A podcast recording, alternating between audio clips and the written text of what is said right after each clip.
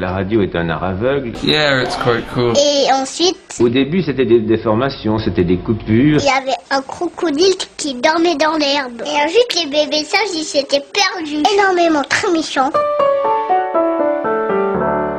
Bonjour, bienvenue à tous et toutes dans l'univers sonore des interviews d'Eric Cooper. C'est quoi les interviews d'Eric Cooper me demanderont ceux qui viennent de découvrir ce podcast Eh bien, c'est un podcast natif qui vous permet de découvrir virtuellement des personnes passionnantes et passionnées. C'est c'est avec une citation que l'on démarre, comme d'habitude, ce podcast. La démence est héréditaire, mais vous pouvez aussi l'attraper par vos enfants. Citation de Sam Levinson, qui est humoriste américain. Nous avons deux invités dans ce podcast aujourd'hui, Anne Siro et Raphaël Balboni. Ils sont les réalisateurs d'un film que je vous suggère vraiment d'aller voir. Et si jamais il n'est plus sur vos écrans, eh bien, achetez-le en DVD. C'est une vie démente. Euh, c'est un film qui raconte l'histoire d'Alex et de Noémie qui voudraient bien avoir un enfant. Mais attention, parce que voici que débarque Suzanne. Je ne vous en dis pas plus. Allez franchement voir ce film donc qui s'appelle, je vous le rappelle, Une vie démente. Et tout de suite, la première question que j'ai posée à Anne Siro et Raphaël Balboni, comment est-ce qu'ils se sont rencontrés? Comment est-ce qu'ils ont démarré euh, leur travail ensemble? Alors en fait, on s'est rencontrés euh, à l'époque. euh, donc Anne Siro faisait écrivait un- une pièce de théâtre. Et euh, moi, je l'ai lu, j'ai trouvé ça vraiment chouette. Et donc, on, on a décidé d'adapter cette pièce de théâtre pour faire un court métrage qui s'appelle, euh, qu'on a tourné il y a un petit temps déjà, qui s'appelait juste la lettre T. Et donc, c'est sur ce projet. Alors, on a tourné un premier cours avant, parce que ça a mis du temps à se monter ce projet, mais c'était le, le début de notre collaboration. Quoi. Vous travaillez à deux, comment ça fonctionne? Est-ce qu'il y a des tâches bien définies ou bien euh, chacun de vous fait, euh, fait tout, fait tout, tout ensemble en fait? Euh, alors au niveau de l'écriture, euh, je pense qu'on on travaille vraiment ensemble dans le sens où peut-être euh, que moi je vais arriver avec les tout premiers textes, mais ensuite une fois qu'on s'est mis d'accord sur euh, sur ce qu'on voulait raconter et sur euh, on va dire sur le, le socle du projet, on passe, on s'échange le, le texte. On... Raphaël va faire une couche et puis ensuite il me l'envoie, on en discute et puis moi je vais reprendre et en fait on se donne le relais comme ça en permanence à l'écriture. Et euh, à la réalisation, bah, en fait, nous, on travaille avec énormément de préparation. C'est-à-dire qu'on implique les comédiens très tôt, on filme nos répétitions, qu'on monte, et on fait une espèce de maquette du film qu'on complète euh, au fur et à mesure de nos avancées. Et du coup, tout se fait beaucoup en concertation à partir de cette maquette. Et c'est aussi un outil qu'on utilise pour communiquer avec l'équipe, avec, le, avec les comédiens, les comédiennes. Et euh, oui, du coup, c'est compliqué de. On ne se donne pas vraiment de spécialité vu qu'on va réagir à tout euh, par rapport à cette maquette. On va dire bon bah là la mise en place ou le découpage de cette scène, on n'est pas, enfin l'un ou l'autre va pas être très convaincu et du coup euh, à partir de, de ce mauvais ressenti là, on va essayer de, de refaire une répétition qui va servir aux comédiens mais qui nous sert aussi euh, beaucoup à nous pour euh, repenser la façon de filmer la scène. Donc comme c'est très préparé, ça nous laisse l'espace à chacun de, de nous impliquer dans tout. Et puis à force de se connaître, je pense qu'au début sur les premiers films, après chaque prise, on discutait entre nous pour se mettre d'accord sur ce que ce qu'on allait dire aux comédiens. Maintenant, ça fait un petit temps quand même qu'on fonctionne ensemble. On a fait pas mal de films. Du coup, euh, quand on quand on dit couper, euh, on va vers les comédiens sans se concerter. On parle aux comédiens à deux voix. Euh, et on n'a pas peur non plus de pas forcément toujours être d'accord. S'il y a un moment où on dit quelque chose d'opposé, bah, on va en discuter devant tout le monde, c'est pas un souci. C'est aussi parce que peut-être on a plus confiance en nous. Euh, mais en tout cas, du coup, il y a, oui, on fait tout à deux et de manière euh, euh, avec tous les, de tous les, tous les postes. Quoi. On, on se définit aucune tâche chacun. Quoi. Comment vous êtes devenus euh, réalisateur et réalisatrice? Euh, bah, moi, je suis un peu devenue, euh, on va dire, en, en passant d'une chose à l'autre, parce que j'ai euh, une formation scientifique. Moi, j'étais, euh, j'ai fait, euh, ouais, voilà, fait des études scientifiques au départ, et puis j'ai fait des études d'urbanisme. Mais euh, tout cela était toujours beaucoup mêlé de- dans des, dans, dans des projets de théâtre, de cirque, et du coup. bah, de proche en proche. Bah, ensuite, j'ai rencontré Raphaël. On a commencé à faire ce projet ensemble. Et donc, du coup, c'est venu par, voilà, dans, dans une, dans, dans, en, par dérivation. Moi, c'est plus. euh, moi, j'ai fait une formation théorique en cinéma à Paris, puis euh, l'IAD, donc une école de cinéma. Et donc en réalisation, et puis ensuite bah, je suis devenu réalisateur, donc c'est un peu classique comme parcours. Alors, Une vie d'aimante, c'est votre dernier film, c'est une comédie dramatique. Est-ce que c'est un thème délicat à traiter et est-ce que c'est facile de le traiter avec un petit sens de l'humour quand même? Bah, C'était le donc euh, c'est un sujet dont on voulait parler parce que ça on, a vécu cette situation, enfin une situation assez similaire en tout cas dans nos parents qui a eu cette maladie, une maladie de type Alzheimer. Et dès le départ, l'idée c'était justement euh, par rapport à ce qu'on vivait, il y avait quelque chose de décalé, de burlesque de drôle aussi, de très vivant dans ce qu'on vivait, et c'est ça dont on voulait parler tout de suite. Donc ce côté, euh, ce rapport à l'humour qu'il y a dans, cette, euh, dans le traitement qu'on fait dans le film, c'était vraiment une, volonté dès le départ, c'est pour ça qu'on faisait le film en fait. Est-ce que ça a été facile dans le fond de faire un film qui est, si je comprends bien, un peu basé sur des, sur des faits réels? Bah alors, ça a été tout un travail on voulait transmettre certaines choses de la réalité, mais on a façonné ça euh, de façon fictionnelle pour, euh, pour les transmettre de façon euh, la plus efficace possible. C'est-à-dire qu'on a, on a aussi créé des, des, choses euh, de fiction narrative pour transmettre au mieux des sensations et des émotions qu'on avait eues dans, le, dans l'expérience réelle. Est-ce que justement ça, l'expérience d'avoir peut-être vécu les événements qui sont un peu décrits dans le film, ça a facilité, je veux dire, peut-être l'écriture du, du scénario ou pas? Oui, donc ça, ce, qui, facilite euh, l'écriture du scénario par rapport aux anecdotes qu'on a vécues, c'est qu'on a une multitude d'idées, d'anecdotes, euh, de choses qu'on euh, pouvait puiser dans tout ce, toutes ces choses qu'on avait vécues.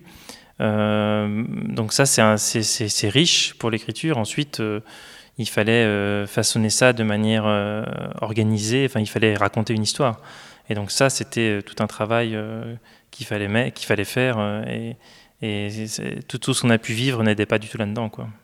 Et ce film, il, raconte quelle histoire? En, quelques mots, vous pourriez peut-être euh, nous en donner le synopsis? C'est l'histoire euh, d'un couple qui, euh, qui apprend et qui devient parent de façon compliquée parce qu'ils doivent en même temps gérer la maladie d'un de leurs parents à eux.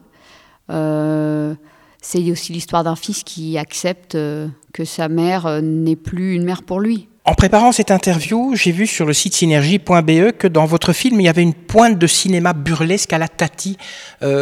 Euh, Tati vous a inspiré ou pas? En tout cas, oui, on aime beaucoup Tati, c'est sûr. Je pense pas que ce soit une, inspiration. Enfin, peut-être. Après, on est inconsciemment, on ne sait pas, mais oui, on, enfin Tati, c'est très intéressant. Après, j'ai l'impression que nous, on a une manière quand même beaucoup plus, euh, beaucoup moins composée de travailler, beaucoup moins. Euh, euh, on, est, on, est, on, est, on, est, on travaille de manière beaucoup plus organique, avec beaucoup d'improvisation. Les choses sont moins construites que dans des films de Tati. Enfin, j'ai l'impression. Après, on peut tout à fait y retrouver des similitudes. Hein, je sais pas. Euh, j'ai l'impression qu'on a en fait tout un panel de, cinéastes qui nous inspirent et que peut-être Tati peut faire partie d'eux. Ensuite, nous, on s'inspire aussi beaucoup. On est aussi des grands amateurs de, danse et de scène. Et du coup, on essaye aussi de se laisser euh, imprégner par euh, beaucoup de choses qui sont des influences autres que du cinéma. en plus, pour nous, regarder de la danse ou des, des, travaux scéniques, ça nous met ailleurs parce que on est moins, quand on regarde un film, même s'il y en a plein qu'on adore, on est quelque part un peu, il y a, notre esprit euh, de travail qui se réveille, alors que dans un, devant un spectacle, on peut un peu plus euh, se laisser aller au spectacle. Euh, quelques réalisateurs peut-être qui vous inspirent? Roy Anderson, Maurice Piala, Miranda Julie. Enfin voilà, des gens qui font des choses très différentes en fait. Vous avez les, mêmes inspirations? Euh, Oui, on est en tout cas attiré par le même type de cinéma. Euh, mais on pourrait en citer d'autres. Euh, Delphine, Delphine, et Kervern, par exemple, qui, ont aussi, qui démarrent aussi, eux, avec leur premier film Altra, enfin un des premiers en tout cas, de, manière un peu aussi très burlesque, très décalée, très artisanale. Quand on réalise un film belge, est-ce qu'il faut penser aussi qu'il va être vu et apprécié bien sûr dans des pays étrangers? Et donc il faut faire attention à certains détails, par exemple éviter certaines expressions typiques hein, comme euh, euh, expressions qui sont belges comme aller se faire peler, j'ai un œuf à peler avec toi, ou bien vous n'en tenez absolument pas compte et vous vous dites que bah dans le fond en France ou, même au Canada euh, ils, ils comprendront le film même s'il y a des belgicismes dedans. Oui, moi je pense qu'au contraire, hein, il faut absolument garder tous les belgicismes, tous les parce que c'est en étant justement euh, local euh, et euh, avec notre manière de parler, parce que parler de manière universelle, c'est souvent un peu, c'est pas très précis. Quand on perd les accents, quand on voit dans le film, il y a Kevin qui, qui, joue comme ça un accent un peu plus, on va dire euh, différent des autres personnages. Euh, enfin, c'est ça qui va fonctionner. C'est aussi d'avoir euh, des choses plus précises, plus locales, plus. non, non, moi je pense qu'il faut à, tout prix éviter de, d'enlever, de, gommer ces choses-là. C'est, hyper important. Oui, moi aussi j'ai l'impression que c'est pas une bonne idée de. Enfin, j'ai l'impression que c'est une, une mauvaise croyance de penser que parce qu'on efface les particularités de la langue ou, ou, d'un pays qu'on va atteindre plus de monde à l'international. J'ai l'impression que c'est un peu une illusion, que c'est pas vrai. On peut, le, public à l'international ne veut pas être freiné par des particularités locales, au contraire. Hmm. Je vois, on a fait un court métrage là qui, sort maintenant qui s'appelle Des choses en commun. Et dedans, il y, a des, un jeu, on a une blague sur euh, le fait que euh, sur des communes de Bruxelles. On fait, un jeu sur, sur une blague entre les communes de Bruxelles, celles qui sont loin, celles où on va pas souvent, et on l'a montré à l'étranger, donc les gens ne, ne, comprennent pas vraiment de quoi il s'agit, mais en fait les gens rient quand même parce qu'ils comprennent l'idée, ils ne connaissent pas euh, la commune en question, mais ils comprennent l'idée de la blague et donc ça, ça fonctionne. Euh, alors qu'on parle de choses très locales, nous on nous a dit, je me rappelle à la première projection à Bruxelles, on nous a dit, ah là mais ça c'est des blagues pour les Bruxellois, comment vous allez faire à l'étranger avec ça? Ben, Ça marche en fait, les gens se marrent, ils comprennent l'idée, et voilà, mais c'est ça suffit quoi. Vous avez cité euh, Kevin, un, des acteurs. Les acteurs, vous les avez sélectionnés comment? Alors il y en a deux avec qui on avait déjà travaillé. C'est les deux hommes, euh, Jean Lepelletier et Gilles Remiche, qui jouent Alex et Kevin. On avait déjà travaillé avec eux, donc c'était clairement la continuation d'une collaboration. Et par contre, euh, Lucie Debay et Jo Dezer, qui jouent Noémie et Suzanne, c'était des premières, c'était vraiment la première fois qu'on travaillait avec elles. Lucie, on avait déjà vu plusieurs fois, on l'avait déjà vu travailler dans plein de choses, sur scène et, euh, au cinéma. Donc c'était quelqu'un avec qui on avait vraiment envie de tenter euh, de, fabriquer quelque chose. Et Jo, on l'a réellement rencontré pour le projet par contre. C'est euh, quelqu'un, on s'est dit, ok, il nous faut une femme de stage là réfléchissons à qui pourrait le faire. Et on a vu Jo Dezer dans, dans Le Petit Chevalier d'Emmanuel Mar, qui jouait une juge. Et il y avait quelque chose dans sa façon de jouer qui, qui était un peu distancié, comme ça, qui nous interpellait. Et on a fait un essai avec elle et c'était immédiat, en fait, le choix. Est-ce que dans ce film, il y a un message que vous avez envie de faire passer? J'ai l'impression qu'on essaye de partager euh, des questionnements qu'on a, nous, euh, avec le public, qu'on essaie de se dire comment faire pour vivre positivement les problèmes qui nous arrivent, comment faire pour vivre positivement le déclin de nos parents. Voilà. Alors c'est un film inspirant dans le fond, parce que quand on se marie, on se marie pour le meilleur et pour le pire.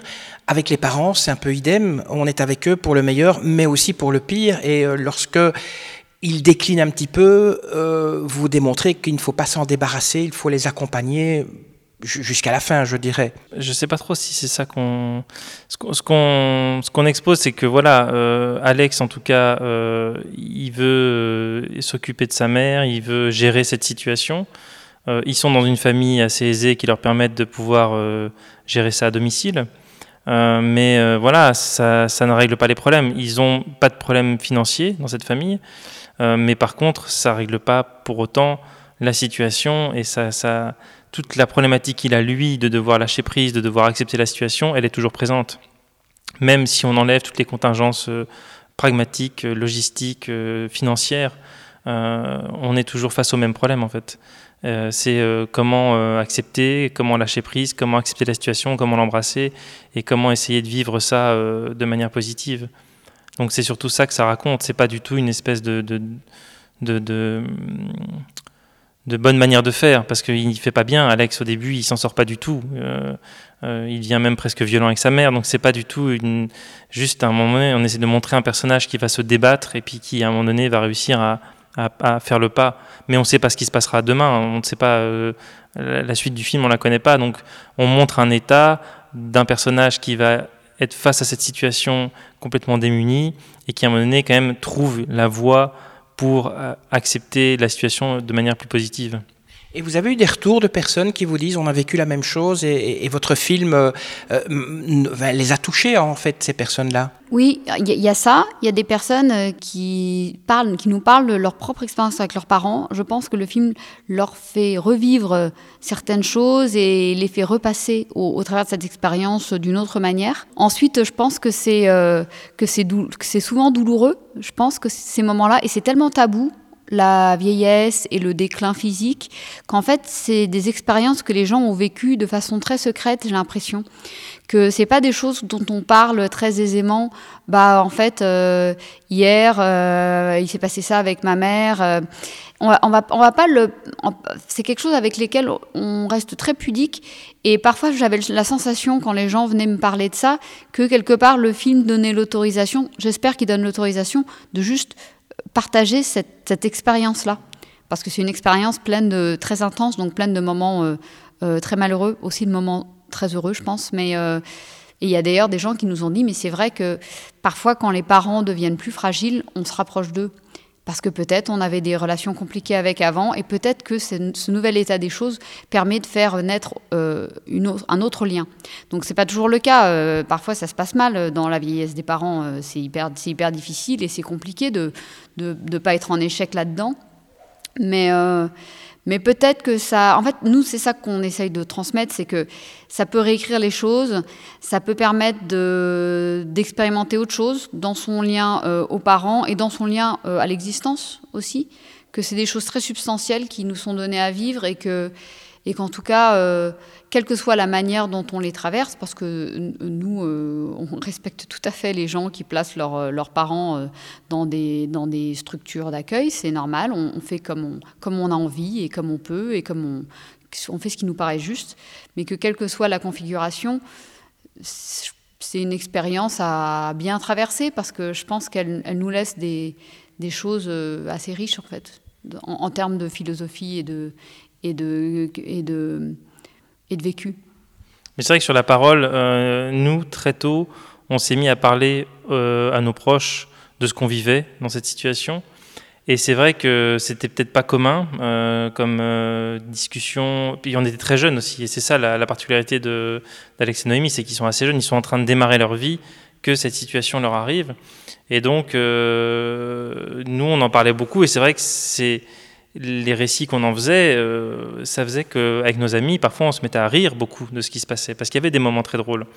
Et c'est aussi ça qui, a fait euh, euh, émerger le projet, c'est qu'à un moment donné on se disait, mais oui, mais tous ces récits, c'est tout ce partage qu'on fait avec ses amis, il y a quelque chose de, vivant et de, de, très chouette qui se passe quand on en discute.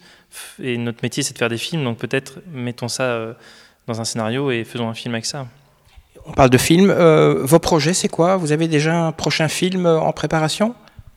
Alors oui, on va tourner euh, l'été prochain, l'été 2022, un nouveau long métrage qui s'intitule Le syndrome des amours passés. Et qui va parler de?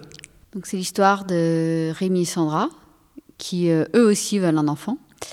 Et on n'y arrive pas, et on n'arrive pas à trouver ce qu'ils ont. les gynécologues n'arrivent pas à comprendre quel est leur problème, jusqu'à ce qu'enfin un spécialiste danois trouvent qu'ils ont le syndrome des amours passés. Et pour devenir fertiles, ils doivent recoucher avec toutes les personnes avec qui ils ont déjà fait l'amour euh, dans leur vie. Merci à vous Anne Siro, Raphaël Balboni. Je rappelle donc, vous êtes les réalisateurs et réalisatrices de ce film Une vie démente. Nous étions au cinéma Le Palace à Bruxelles pour faire cette interview. Une vie démente, euh, vous pourrez y applaudir les comédiens Jo de Sœur, Jean Lepelletier, Lucie Debay et Gilles Remiche. Alors, si vous nous écoutez, sachez que je vais vous demander de liker, si vous avez liké bien sûr ce podcast, si vous l'avez aimé, eh bien vous poussez sur like vous le partagez, merci, sur les réseaux sociaux si vous avez aimé, toujours. Si vous n'avez pas aimé, eh bien, il y a probablement déjà longtemps que vous m'écoutez plus. Abonnez-vous aussi, ça vous permettra d'être tenu au courant de la publication du prochain podcast. Un petit commentaire, un petit coucou, faites-moi bonjour. Il y a plein de gens qui le font. En fait, ils ne font pas de commentaires sur le, sur le podcast. Ils me disent simplement bonjour des quatre coins du monde. Et euh, c'est vrai que ça me fait un peu des copains comme ça, un petit peu partout. Allez, sur ce, je vous dis merci, que la force soit avec vous et à très bientôt. Ça y est, c'est fini.